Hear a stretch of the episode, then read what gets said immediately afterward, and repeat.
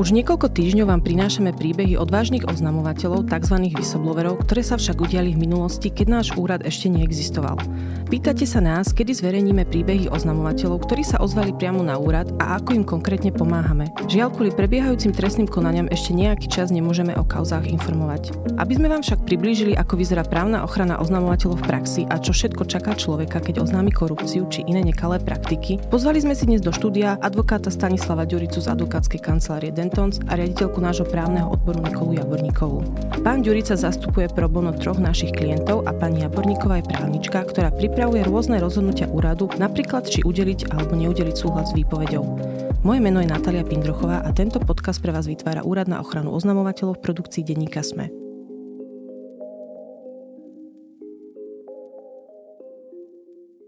Na úvod by sme si mohli povedať niečo o vás, akému právu sa primárne venujete a čo bola vaša motivácia vôbec ísť študovať právo. Pani Jaborníková, kľudne povedzte prvá. Tak ja by som začala asi tou motiváciou. Tá motivácia vlastne spočívala v tom, že už keď som bola na strednej škole, tak, tak mi bolo jasné, že práca iba za počítačom a s číslami nie je pre mňa tá správna cesta. Zisťovala som, že je pre mňa dôležité predovšetkým komunikovať s ľuďmi a možno sa aj podielať na nejakých riešeniach ich problémov. A, a z toho dôvodu som si teda vybrala, že teda chcem byť právničkou. Čo sa týka toho, že akému právu sa venujem, tak aktuálne je to samozrejme samozrejme to správne právo primárne a zároveň to pracovné právo, ale veľakrát nás to hodí na správnikov, teda myslím, do takých vôd aj iných právnych odvetví, s ktorými nemáme až takú skúsenosť, ako je napríklad právo životného prostredia, pretože aj mnoho oznámení sa týka životného, ochrany teda životného prostredia. A vy, pán Ďurica, ako ste to mali? V podstate som v praxi už takmer 20 rokov a tá moja cesta išla v zásade cez e, nejaké obchodné právo a prirodzene pracovné právo, ochrany osob- ochranu osobných údajov. A v našej kancelárii zastupujeme aj klientov e, v trestnej oblasti, ako jediná medzinárodná kancelária pôsobiaca na Slovensku sa venujeme aj tejto oblasti. A ja mám teda na starosti pracovné právo, spory a ochranu osobných údajov v našej kancelárii. Moja cesta prirodzene išla cez e, pracovné právo tým, že som zastupoval často zamestnávateľov, ale aj zamestnancov v oblasti neplatnosti skončenia pracovného pomeru, antidiskriminačné spory a ochranu osobností, čo je veľmi podobná tematika práve tomu, o čom sa dnes budeme baviť. A tá motivácia, prečo ste sa vôbec rozhodli študovať právo? Tá motivácia, to už je, to je strašne dávno už, ale pamätám si, že som sa už viac menej rozhodoval len medzi ekonómiou a právom a keďže mám takú nejakú prirodzenú väčšiu nákladnosť tým humanitným predmetom, tak som si nakoniec vybral právo. A pracovné právo, možno podobne ako pani Jaborníková, že som chcel robiť proste s ľuďmi a je to, je to jednou z najosobnejších odvetví práva, keď to tak môžem zovšeobecniť. A ako ste sa dostali k práci k oznamovateľom? Predpokladám, že ste si vo vašej praxi prešli nejakým vývojom. Tak v podstate začala som v advokácii, ale 4 roky v advokácii ma takto zobudili z toho môjho sna, že ľuďom sa dá veľmi rýchlo a ľahko pomôcť, pretože tie kauzy sa veľmi dlho ťahali a z, toho nadšenia, že teda idem pomáhať, sa to pretavilo do, takej, do takého trošku zúfalstva, že vlastne už ako strašne dlho tie súdne spory trvajú. Takže preto som sa potom rozhodla po materskej dovolenke, že vyskúšam ja tú štátnu správu, že možno to bude pre mňa taká lepšia cesta a vybrala som si úrad pre verejné obstarávanie, pretože aj na tej materskej som tak e, vnímala tú takú celospoločenskú problematiku, že ľudia boli veľmi nespokojní s tým, ako sa vyvíja naša spoločnosť, teda hlavne e, s odkazom na tú korupciu a teda iné nekalé praktiky. A ten úrad pre verejné obstarávanie bol taká príležitosť prispieť k niečomu lepšiemu, teda e, kontrolovať napríklad nekalé, nekalé praktiky vo forme teda tých predražených zákaziek alebo teda nezákonného verejného obstarávania. No a keď úrad otvoril otvoril svoje brány, tak, e, tak som vlastne zistila, že to je výborný balans medzi advokáciou a štátnou správou. Teraz myslíte úrad na ochranu oznamovateľov? Presne tak, áno. E, že to je pre mňa že úplne ideálne, pretože je tam trošku z tej advokácie, keďže je tam ten osobný kontakt, e, zúčastňujeme sa aj na tých kauzách, na tých súdoch. Tak som si tak uvedomila, že ja to teda skúsim a vyšlo to. A vy, pán Ďurica, vy ste to mali ako? Ako ste sa dostali k tejto práci s oznamovateľmi? Ako som spomínal, V podstate som, tá cesta viedla cez pracovné právo a cez súdne spory. Si pamätám, že som bol, myslím, že len dva mesiace v kancelárii ako úplný zelenáč, koncipient a dostal som 16-ročný pracovnoprávny spor na stôl v piatok po obede a pondelok bolo, bolo pojednávanie na, na krajskom súde. To sa dá stihnúť pripraviť? Áno, tak e, trošku som nespal cez víkend, ale, ale dopadlo to dobre. My sme v podstate pre, hlavne pre zamestnávateľov ako pre spoločnosti, pre firmy už sa venovali aj tomu pôvodnému zákonu z roku 2014 o ochrane oznamovateľov. Tam ten priestor na nejakú našu pomoc bol, bol menší a potom vlastne následne po prijatí nového zákona som hneď mal klienta, ktorý oznámil protispoločenskú činnosť. V, v zásade sme, sme prebehli s ním to konanie. Ja som do advokátskej kancelárie Dentons prišiel len v januári tohto roka a tam som prebral, alebo dá sa povedať, zdedil po, po kolegoch dva živé prípady a následne sme ešte zobrali ďalšie prípady už s mojou nejakou gestiou.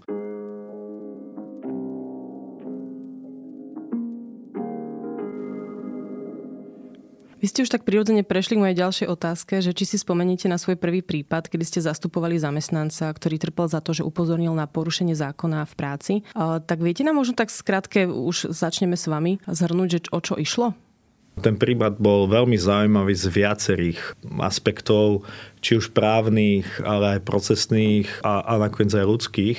Jednalo sa o vysokého manažera jednej medzinárodnej spoločnosti, ktorý bol veľmi silná osobnosť, veľmi zaujímavý človek, obetoval tej firme niekoľko, takmer dve dekády rokov praxe a pôsobil na viacerých pozíciách a zrazu po oznámení proti spoločenskej činnosti proste nastalo odvetné opatrenie zo strany zamestnávateľa. A dá sa povedať, že ten prípad, možno aj tým, že bol prvý, ale aj tým, že bol taký komplexný, týkalo sa to viacerých krajín, tak e, po mne zanechal také, také ešte nejaké spomienky alebo skúsenosti, ktoré možno rezonujú dodnes, aj keď ten prípad je už uzavretý. Ako teda dopadol? Čo oznámil? Ak môžete v také anonymizovanej podobe povedať. Tam sa jednalo o oznámenie proti spoločenskej činnosti v oblasti uh, účtovníctva a daní a dopadol proste tak, že ten, ten zamestnávateľ a s tým, s tým zamestnancom sa dohodli na skončení pracovného pomeru. Ale teda došlo to do spokojnosti toho oznamovateľa? Áno, to možno si povieme neskôr, ale vlastne to, to štádiu alebo to, ten proces od podania toho oznámenia, pokým nejakým spôsobom sa to skončí, a to teraz nemyslím, že sa to musí skončiť nevyhnutne právoplatným súdnym rozhodnutím, tak ten, ten oznamovateľ prechádza určitým vývojom a um, stáva, sa proste v praxi, a to je veľmi podobné aj s tou neplatnosťou skončenia pracovného pomeru, že počas toho procesu proste ten zamestnanec zmení, zmení tú, ten jeho ultimátny cieľ alebo tú motiváciu a aj vzhľadom na všetko, čo, čo tam vyšlo medzi nimi najavo a ako sa k nemu správali, tak e, sa rozhodne pokračovať ďalej v, v pracovnom pomere. Ako sa najčastejšie mstia zamestnávateľia oznamovateľom? Tá škála tých odvetných opatrení je vlastne je veľmi široká. Môže ísť o také najjednoduchšie nejaké latentné alebo rozširovanie nejakých chodbových rečí cez priame narážky alebo stretli sme sa aj, aj, aj s nátlakom. Nie sú zriedkavé ani také opatrenia, ktoré zasahujú proste značným spôsobom do, do dôstojnosti toho oznamovateľa. V praxi som sa stretol s tým, že, že bol odstrihnutý prístup od spoločnosti, ale zo dňa na deň, de facto z hodiny na hodinu, ešte to bolo urobené v piatok piatok večer po, po práci. Ďalej nebol mu priznaný nejaký finančný bonus. A ostatným zamestnancom proste bol, aj napriek tomu, že, že bol stále v pracovnom pomere, keďže mal poskytnutú ochranu. Odobratie auta, telefónu, ale aj nejaké, nejaké priame zastrašovanie vo forme vyťahnutia nejakého, nejakého priestupku z, z minulosti a pokus použiť to na zastrašenie v podobe porušenia pracovnej disciplíny, čiže nejaká nevhodná komunikácia a toto sú asi také najčastejšie prípady. Pani Aborníková, napadá vás ešte niečo iné? My sme riešili konkrétne odobratie tej vedúcej pozície neoprávnenie Tam sme v podstate aj zasiahli, teda, že sme pozastavili účinnosť tejto odvety. Riešili sme potom aj, aj odobratie, alebo teda pokus o odobratie služobného vozidla, ktoré bolo rovnako neoprávnené, pretože bolo, mm, bolo cielené iba na oznamovateľa a nie aj na ostatných zamestnancov. To sú také, také čerstvé možno nejaké príklady. Pán Ďurica, vy vidíte nejaký rozdiel pred a po prijatí zákona 54? Rozdiel potom, ako úrad začal vykonávať svoju činnosť, je ako bez preháňania obrovský. Treba si uvedomiť, že túto agendu pred tým, ako vznikol úrad, mali na starosti inšpektoráty práce, pre ktoré to bolo, nazvem to také nechcené dieťa. Bolo to tak prilepené k ich e, ďalšej inej a hlavnej agende a musím povedať, že sa neorientovali v tom najlepšie, či už z hľadiska toho procesu pred vydaním nejakého rozhodnutia, alebo aj proste z hľadiska odôvodnenia, už vôbec sa nebavíme o nejakej konzultačnej alebo poradenskej činnosti pre toho oznamovateľa. Toto sa zásadne zmenilo činnosťou úradu. A vlastne my máme, my máme dokonca prípad, ktorý na základe tých istých skutkových okolností inšpektorát práce posúdil v neprospech oznamovateľa a hneď po vzniku úradu úrad na základe tých istých skutkových okolností posúdil v prospech oznamovateľa a poskytol ochranu. Čiže už len toto hovorí samo za seba. Ja za mojich klientov môžem teda jednoznačne skonštatovať, že tieto veci sa so, začiatkom činnosti úradu zlepšili a, a to sa týka proste aj prístupu, ale aj obsahu a kvality rozhodnutí úradu. Možno by sme teraz v tejto fáze mohli trochu rozpliesť pre poslucháčov, že vlastne prečo tu sedíte e, dvaja. Že či nestačí jeden právnik pre oznamovateľa a teda možno trošku vysvetliť to, že či môže úrad obhajovať oznamovateľa na súde, že ako to máte vlastne vy rozdelené. Vieme oznamovateľa napríklad navigovať, ako je možné podať e, tú žalobu, kde ju má podať, čo má byť vlastne obsahom tej žaloby, pokiaľ samozrejme e, nemá toho svojho e, advokáta už primárne teda vybratého. Ale samozrejme za splnenia určitých podmienok vieme oznamovateľovi sprostredkovať advokáta prostredníctvom Centra právnej pomoci. Sú na to samozrejme nejaké také podmienky, ktoré vyplývajú zo zákona, ale Povedal by som iba tak, že pokiaľ ide naozaj o závažnú protispoločenskú činnosť a ten oznamovateľ splňa podmienky oznamovateľa v zmysle, že naozaj sa dozvedel o tej protispoločenskej činnosti na pracovisku, tak samozrejme sa postavíme za toho oznamovateľa a urobíme všetko preto, aby sme toho advokáta sprostredkovali. A skúsme si teraz čo najkonkrétnejšie povedať, že čo by mal oznamovateľ urobiť a čo ho čaká, ak podá oznámenie o trestnej činnosti. Ono veľmi to záleží od toho, že v akej je situácii, aké má vzťahy na pracovisku a konkrétne vo vzťahu k svojmu zamestnávateľovi. To znamená, či mu naozaj dôveruje, či tam teda aj on sám chce podať to oznámenie na tom pracovisku a zároveň aj, že aká závažná je potom tá protispoločenská činnosť, pretože máme dva kanály také základné, kde sa teda podáva oznámenie. V prvom rade je to ten, ten interný kanál, teda u toho svojho zamestnávateľa a potom oznamovateľ sa môže obrátiť aj na externý kanál, čo je vlastne prokuratúra alebo teda správny orgán, ktorý následne prešetruje nejaký správny právny delikt. Ale určite by som odporúčila, aby si dobre prečítal interný dokument, teda smernicu, ktorá je k dispozícii na jeho pracovisku a tam sa dozvie všetky základné informácie o tom vnútornom oznámení u zamestnávateľa. Čiže akým kanálom to má podať, kde sa má ozvať, komu to má doručiť a podobne. Následne by som mu odporúčila, alebo teda zdôraznila skôr, nech nikdy nerobí oznámenie z nejakej pomsty, alebo že nekoná dá sa povedať v dobrej viere. Lebo to je naozaj veľmi dôležité, že aj keď mám nejaký problém s niekým a viem možno niečo na neho a chcem to nejakým spôsobom využiť, tuto by som to zdôraznila, že tá dobrá viera je veľmi dôležitá podmienka na to, aby mohol byť vôbec oznamovateľom. A samozrejme teda bolo by fajn, keby si svoje podozrenia aj nejakým spôsobom overil, ak je to možné, ak sa tým nejakým spôsobom neohrozí, že teda ak mám podozrenie možno z nejakého nezákonného verejného obstarávania a má možnosť si pozrieť aj tú konkrétnu zmluvu konkrétnych uchádzačov, prosím, overte si to a možno aj, ak sa dá, odfoďte si tú zmluvu, pripravte sa možno aj do budúcnosti na to, že viete podporiť tú dôkaznú situáciu v tom následnom prešetrovaní. A ako posledné by som odporučila, e, nebojte sa ozvať a nebojte sa prísť a informovať sa na úrade, aké máte možnosti a čo je pre vás možno tá najlepšia cesta, ako oznámiť to svoje podozrenie. Predstavme si situáciu, že ten oznamovateľ má informáciu, že je do toho zapletené vedenie. Mm-hmm. Má vtedy zmysel obracať sa na interný systém oznamovania? Pokiaľ naozaj je tam podozrivé vedenie, tak je tam veľká hrozba tých odvetných opatrení. A zároveň najskôr by som volila tú cestu, že ísť teda to oznámiť a zabezpečiť sebe to bezpečné prostredie a to je v prvom rade získať tú ochranu, pretože pri takomto oznámení má nárok aj na ochranu, o ktorej si povieme neskôr. Áno, čiže obrátiť sa na externý kanál v takejto situácii. Prokuratúru alebo na úrad. Pán Ďurica, vás ešte niečo napadá, čo sme nespomenuli? V podstate to bolo veľmi dobre zhrnuté. Skutočne, ak existuje vážna pochybnosť o tom, že by to preverovanie toho podnetu bolo vykonané objektívne zo strany zamestnávateľa, alebo ak je tam podozrenie na spáchanie nejakého trestného činu, tak by som iste v prvom rade konzultoval úrad. Toto sa v praxi aj deje. Úrad e, poskytuje vlastne konzultačné služby a vedie toho oznamovateľa tým procesom.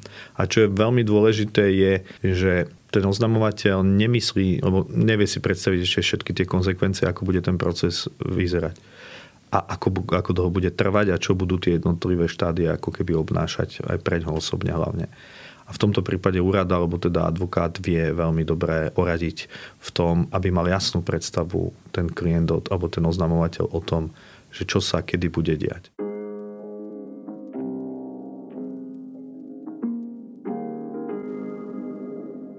A teda poďme im to trošku ešte uľahčiť, že komu prvému má zavolať? Pani Jaborníkovi alebo pánovi Dericovi?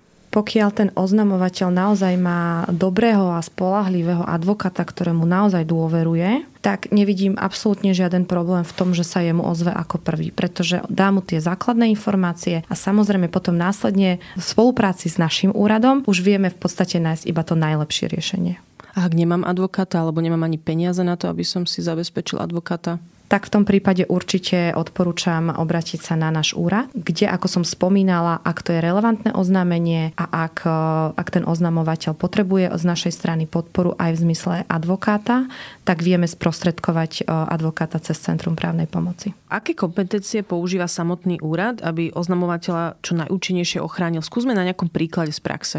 Použijem teda ten príklad z praxe. V podstate asi pár týždňov potom, ako som prišla na úrad, zaklopal oznamovateľ zamestnanec štátneho podniku k nám na dvere a v podstate jediné, čo nám povedal, bolo, že zamestnávateľ voči mne urobil odvetu. Hneď sme sa teda začali o tom rozprávať a zisťovali sme tie dôležité milníky a zistili sme, že zamestnávateľ mu odobral pozíciu vedúceho zamestná, zamestnanca a určite to bolo na základe podaného oznámenia. Bolo to naozaj jednoznačné a tým, že tento oznamovateľ ešte nepožiadal o ochranu, to znamená, že nemal status chráneného oznamovateľa. Hneď v tom momente e, sme mu vysvetlili, že je potrebné požiadať prokurátora o tento status chráneného oznamovateľa, čo aj samozrejme spravil a tým pádom do budúcnosti ho teraz chráni tá ochrana a zároveň sme mu rovno pozastavili účinnosť tohoto odvetného opatrenia, to znamená to, že mu odobral zamestnávateľ tú vedúcu pozíciu, vedeli sme to okamžite zmraziť e, na dobu jedného mesiaca a tým pádom sme mu pomohli, aby požiadal aj súd následne o to, aby posúdil teda ten súd v konečnom dôsledku, či to bolo v súvislosti s tým oznámením alebo nie a zároveň teda následne, aby posúdil, či je teda tá výpoveď neplatná. A čo oznámil? Tento oznávateľ oznámil nezákonné verejné obstarávania na svojom pracovisku a v podstate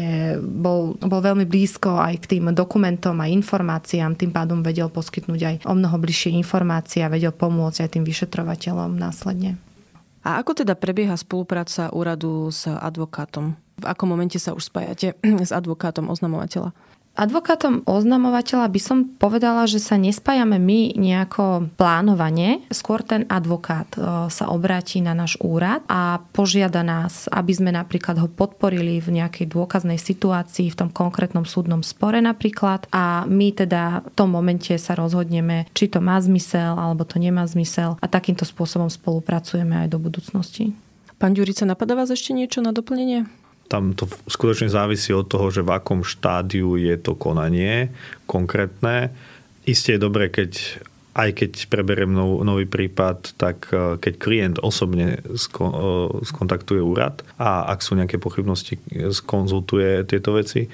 A potom v zásade v, sú, v súdnom konaní existuje viacero inštitútov, ako vieme, sa vlastne navzájom podporiť, čiže aj úrad klienta, aj klient úrad. To sú inštitúty ako intervenient alebo osoba zúčastnená na konaní v správnom súdnictve, kde vlastne máme spoločný záujem na tom, na tom konaní, čiže takto de facto ako keby na jednej strane vystupujeme. A keď ste už teda spomenuli tú zúčastnenú stranu v súdnom konaní, tak skúsme vysvetliť uh, laické verejnosti, čo to znamená. To rozhodnutie, ktoré úrad vydáva, je rozhodnutie v správnom súdnictve, čiže ako také je samostatne preskúmateľné súdnou žalobou. A v tom rozhodnutí e, úrad e, argumentuje alebo teda odôvodňuje, že prečo, dajme tomu, nedal súhlas, alebo prečo pozastavil, dajme tomu, účinnosť toho, toho pracovnoprávneho úkonu. A keďže sa to týka konkrétneho, konkrétneho človeka, tak e, ten zamestnávateľ, ak sa domnieva, že toto rozhodnutie v správnom súdnictve nie je v súlade so zákonom, tak má možnosť podať e, správnu žalobu a, správ, a to, to správnou žalobou napadne ako keby ten základ poskytnutia tej ochrany. A my v prospech klienta, keďže vlastne e, ten klient má záujem na tom konaní, na tom výsledku konania, aby to rozhodnutie nebolo zrušené, lebo tým by bol ako spochybnený základ jeho ochrany ako oznamovateľa, tak my máme tu možnosť e, sa zúčastniť na tom, na tom správnom konaní a, a nejakým spôsobom e, stať na tej istej strane ako úrad.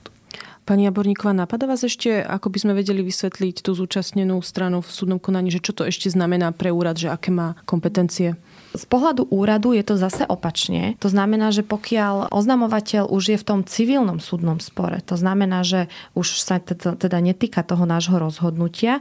Samozrejme, my sme tam není tou procesnou stranou, ale vieme rovnako požiadať súd, aby nás pribral teda do toho súdneho konania, ale ono to má zmysel iba vtedy, keď vieme možno pomôcť tomu oznamovateľovi vysvetliť nejaké nové pojmy, napríklad z toho zákona, alebo teda či má tá, tá výpoveď, ktorá môže byť predmetom toho súdneho sporu, naozaj súvislo s tým podaným oznámením, pretože tie súdy v dnešnej dobe nemajú až takú vedomosť o týchto nových inštitútoch, je to relatívne nová agenda a, a tým pádom my sa snažíme trošku aj prostredníctvom takýchto zúčastnení na tých súdoch prispieť teda možno nejakými stanoviskami alebo vyjadreniami a vysvetliť tomu súdu, že aby bral zreteľ naozaj na to, že je to dôležité a že ten, tá súvislosť s tým oznámením je veľmi dôležitý faktor pri tej neplatnosti výpovede.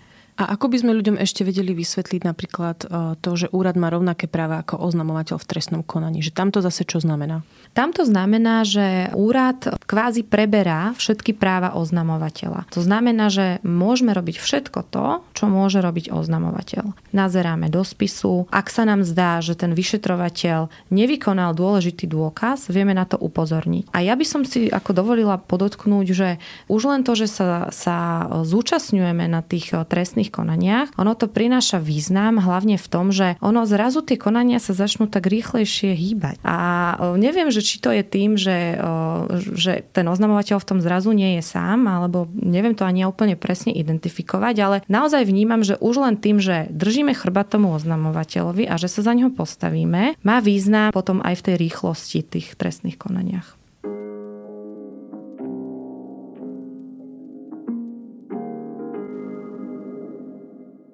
Pán Ďurica, ako dlho trvá súdny proces o neplatnosť výpovede? No toto v značnej miere v prvom rade závisí od toho, aký súd je príslušný vo veci. Žiaľ, a teraz ich neobhajujem ani nekritizujem, súdy vo väčších mestách eh, prirodzene rozhodujú dlhšie, pretože majú väčší nápad tých sporov vzhľadom na tú koncentráciu tých vzťahov v tom, v tom meste. Čiže skutočne nejakú podrobnú štatistiku si ani, ani v tomto nevediem, ale ak by som to mohol zovšeobecniť, a teraz hovorím o celom území Slovenskej republiky, nebudem vypichovať nejaké konkrétne súdy, tak v týchto veciach je tá dĺžka konania v zásade od dvoch do štyroch rokov od, podania, od momentu podania žaloby do právoplatného skončenia tej ktorej veci. Je zložité dokazovať, že bola výpoveď daná v rozpore so zákonom? Máte nejakú radu pre ľudí, na čo si majú dávať pozor, aby vám uľahčili prácu? Tu by sa tiež dalo povedať, že to závisí prípad od prípadu a niekedy je to dokazovanie jednoduchšie, lebo ten, ten zamestnanec pardon, alebo ten oznamovateľ je pripravený, poradil sa, získal si proste dostatočné množstvo dôkazov alebo oslovil už aj nejaké, nejaké osoby alebo zamestnancov alebo, alebo niekoho z externého prostredia mimo spoločno, mimo tej organizácie, či je schopný mu dať ako nejaké písomné vyhlásenie alebo svedeckú výpoveď. Čiže z tohto pohľadu to závisí skutočne od toho, že či sa poradí a či má nejaké právne povedomie, či, či vie, čo ho, čo ho čaká a ako sa na tú situáciu pripraviť. Čo je väčší problém, je vlastne, sú tie svedecké výpovede, lebo tam si treba uvedomiť, že od momentu skutku, kedy sa niečo udeje, do toho momentu, keď ten konkrétny, dajme tomu svedok, sa posadí na tú, na tú lavicu svedkov na, na súde, môže ubehnúť e, niekoľko mesiacov a rokov. Bežne sa nám stáva, že sú to aj 2-3 roky, proste, kým je, kým je ako vyslúchaný tento svedok alebo tento dôkaz vykonávaný. A prečo je to komplikácia? Už len prirodzene proste ubehol dlhší čas, čiže ako no, pamäť fakt podlieha nejakému spomienkovému optimizmu a nemusí si tie detaily presne pamätať. Navyše vy neviete predikovať v horizonte dvoch, troch rokov, v akom štádiu a v akom stave ten človek, ten svedok bude, v akom vzťahu bude, dajme tomu, k tomu zamestnávateľovi, či tam neurobil nejakú závratnú kariéru, ktorú nechce ohroziť nejakou svojou svetskou výpovedou, alebo opačne aj, aj vo vzťahu k tomu oznamovateľovi, či nebude na ňo nejakým spôsobom nahnevaný, alebo nejaké odvetné opatrenia e, sa dotkli aj jeho.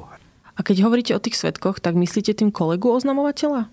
Áno, to v zásade môže byť, môžu, môže to byť kolegovia, alebo môže to byť e, nejaký dodávateľ, alebo proste niekto z externého prostredia tam skutočne platí, že skôr zachytená nejaká jeho výpoveď má, má vyššiu hodnotu ako potom výpoveď poskytnutá v priebehu rokov.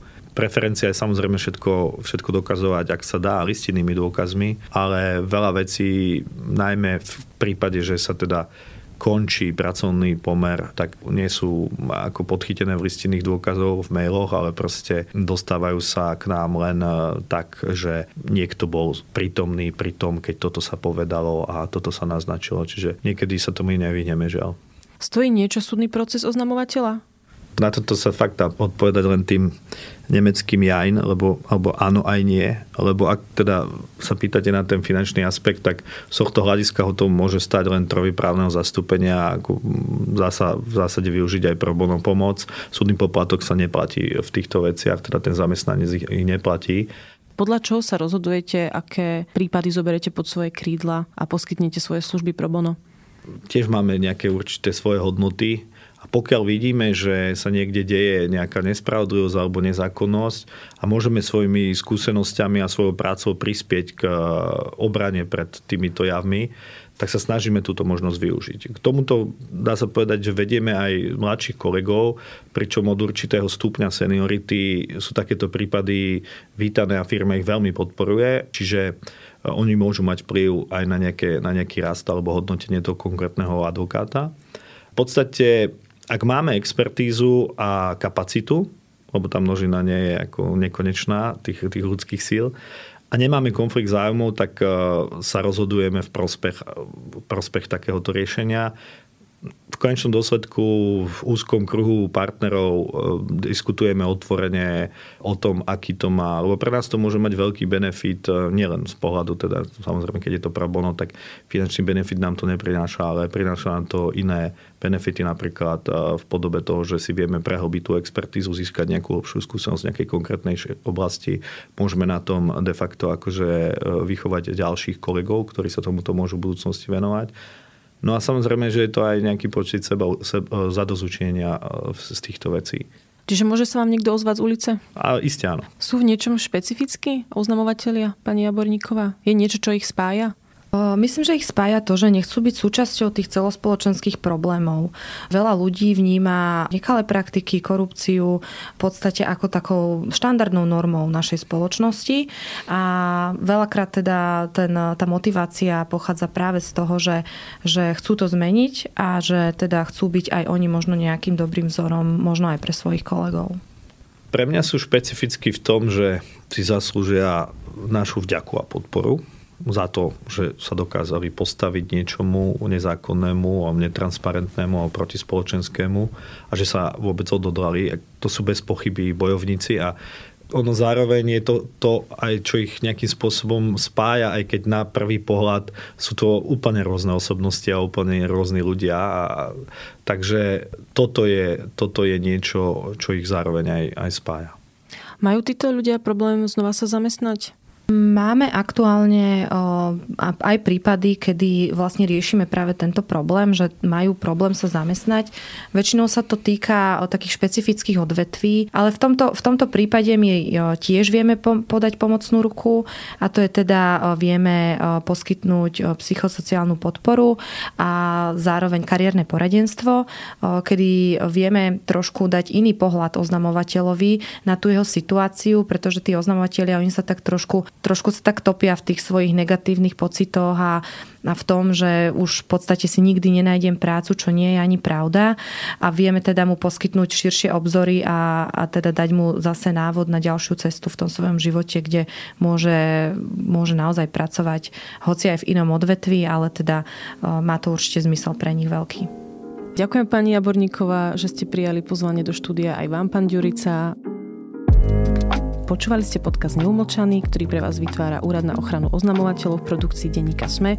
Ak nám chcete oznámiť korupciu alebo iné porušovanie zákonov, ktoré majú dopad na verejný záujem, napíšte nám na neumlčaný zavináč oznamovateľia.sk. Do počutia o mesiac a dovtedy nezabudnite, nemlčať je zlato.